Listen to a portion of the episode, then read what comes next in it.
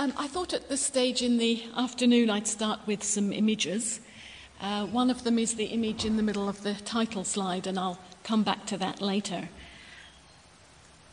Um, the next is a picture of figures moving through a landscape of rubble, of surreally twisted buildings. Um, but in, in the background, just behind the ruins, you can just make out the shapes of tiny shanty like houses appearing. This is Hiroshima almost a year after the dropping of the atomic bomb, as the survivors struggle to recreate life in a place where every semblance of normality has been wiped off the face of the earth. And I think that even if we've seen images of Hiroshima and Nagasaki many, many times before, it's really important to look at them again and to remind ourselves that this is what nuclear weapons are for, this is what they do. Um, there are also a number of images outside um, in the photographic display that I would urge you to look at. But uh, there's another reason why I wanted to show you these images. Uh, the person who painted these pictures was a Melburnian, the Australian war artist Reg Rowe. In fact, he was a lecturer at one of the precursors of RMIT. And these are some of a se- series of powerful paintings of the ruins of Hiroshima, which Rowe had completed in 1946. Um, these paintings, I think, are reminders of the complex relationship that exists between Australia and Japan. The immediate Australian response to the atomic bombings, um, of course, tended to be like this. There were exceptions, but it tended to be triumphal. And I think even if we understand the historical reasons why there was that triumphal response, doesn't stop us kind of cringing when we look at headlines like that today. But of course, a large proportion of the Australian troops who took part in the Allied occupation of Japan were stationed in Kure, which is right next door to Hiroshima. And therefore, they very quickly came into contact with the effects of the atomic bomb. They saw the city shortly after its devastation, and some saw and acquired photographs like this one taken very immediately after the dropping of the bomb, on the day the bomb was dropped. Now, one of the early acts of the incoming occupiers was to impose very strict censorship in Japan, particularly on reporting about the atomic bombings and particularly on the showing of images of the effects of the atomic bombings for fear that you know, that would provoke resistance to the occupation amongst Japanese people. So when Reg Rowe painted his, uh, his pictures of Hiroshima in 1946, no Japanese artist could exhibit works showing the effects of the bombings. And no Japanese newspaper could publish photographs of the effects of the bombings.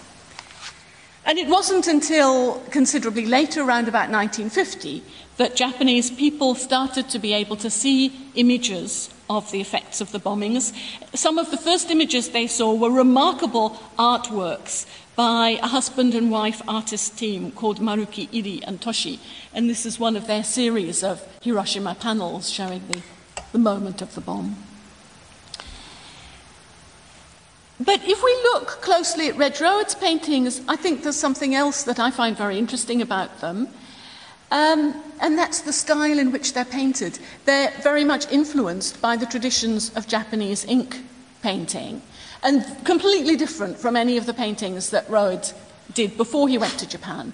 So, already just a year, less than a year after the end of the Pacific War, Australians who had been sworn enemies of the Japanese were already being influenced by their encounter with Japan.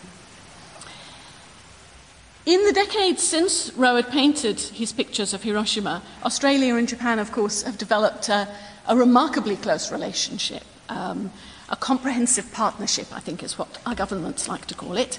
Um, and it's not just a government to government partnership or relationship, as we all know, there, there are a whole lot of people to people relationships through tourism, education, and all sorts of things. Just to give one example, in 2007, um, around 90,000 Japanese students visited Australia for various sorts of educational activities.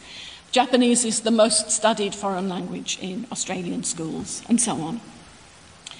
But in spite of the closeness of the relationship, I think there are areas where there's still an awful lot that we could do and we haven't done yet.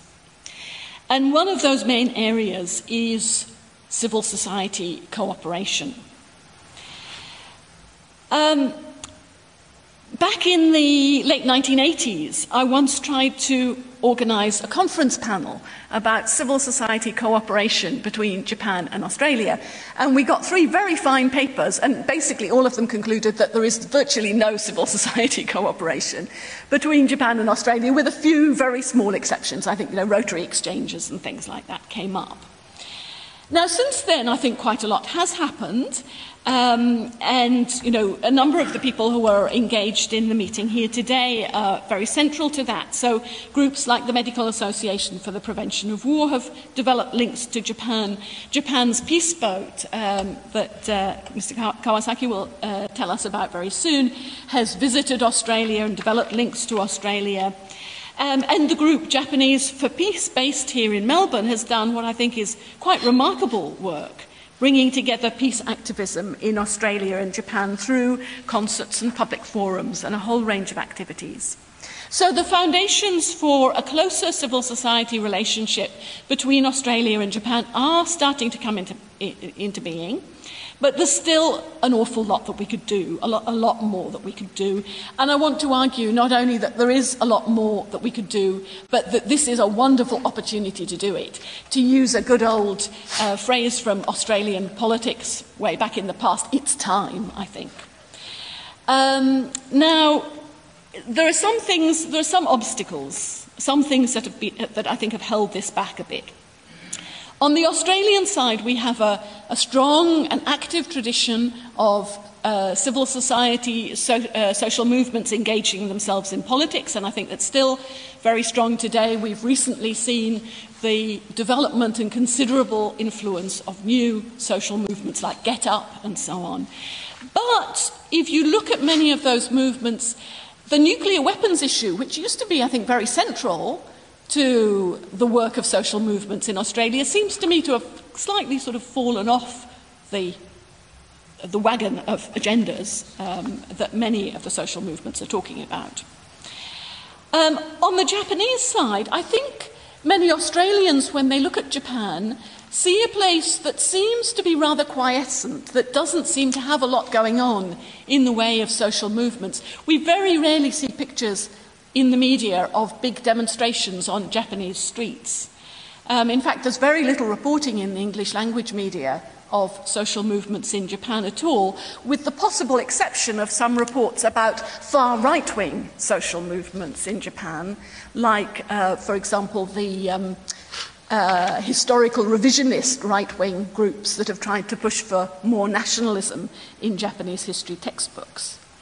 But actually, Japan has a long and continuing tradition of civil society activism. Um, however, a lot of that has taken place and still takes place in quite small groups that are dispersed right across the country.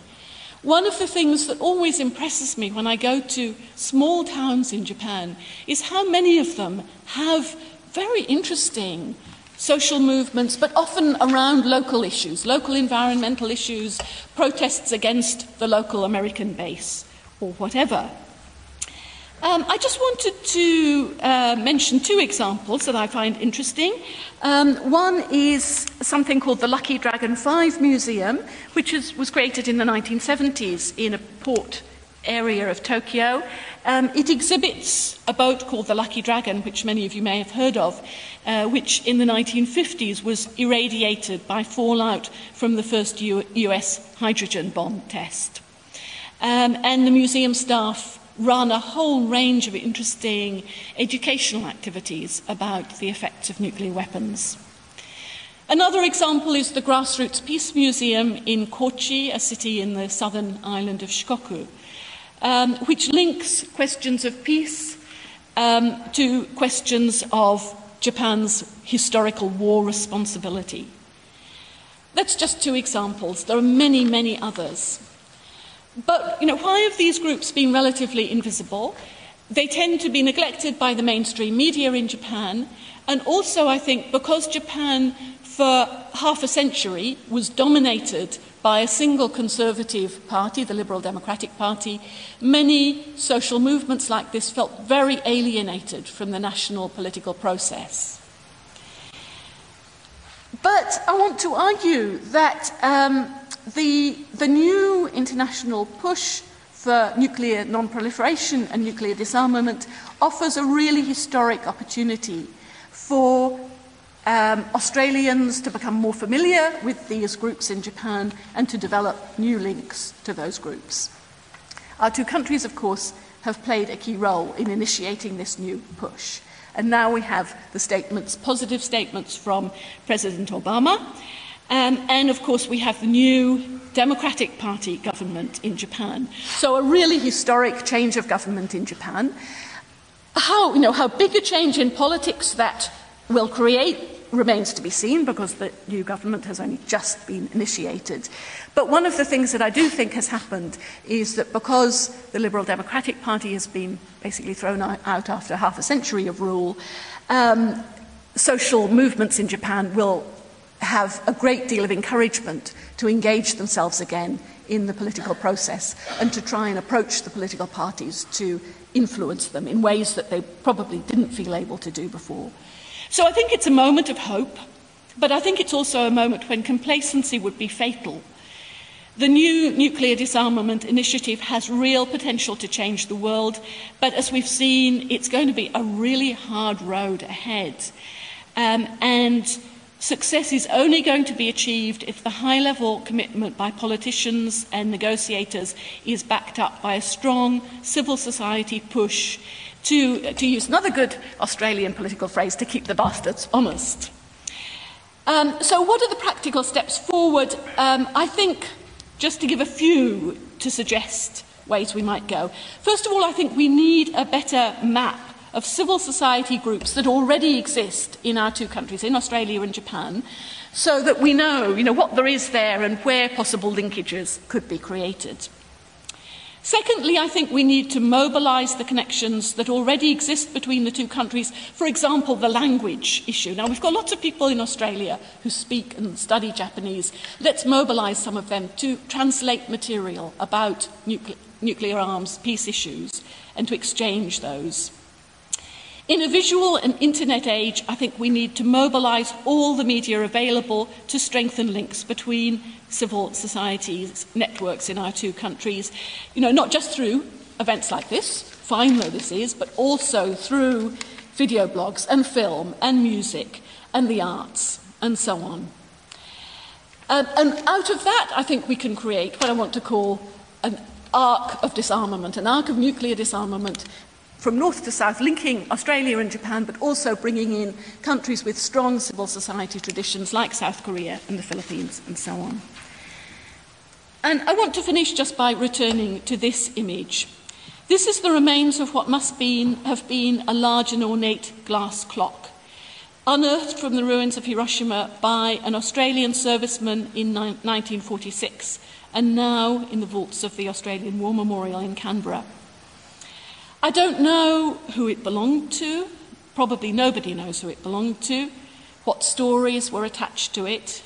I don't know what the feelings were of the Australian serviceman who unearthed it and brought it back here. Was it just a sort of trophy, or did he feel, you know, the power and the horror of this object? But for me, I find it a strangely powerful and yet appalling symbol of the task that confronts us and the possibilities that have opened up to us now more than 60 years after the fires of Hiroshima wiped time off the face of this clock. Thank you.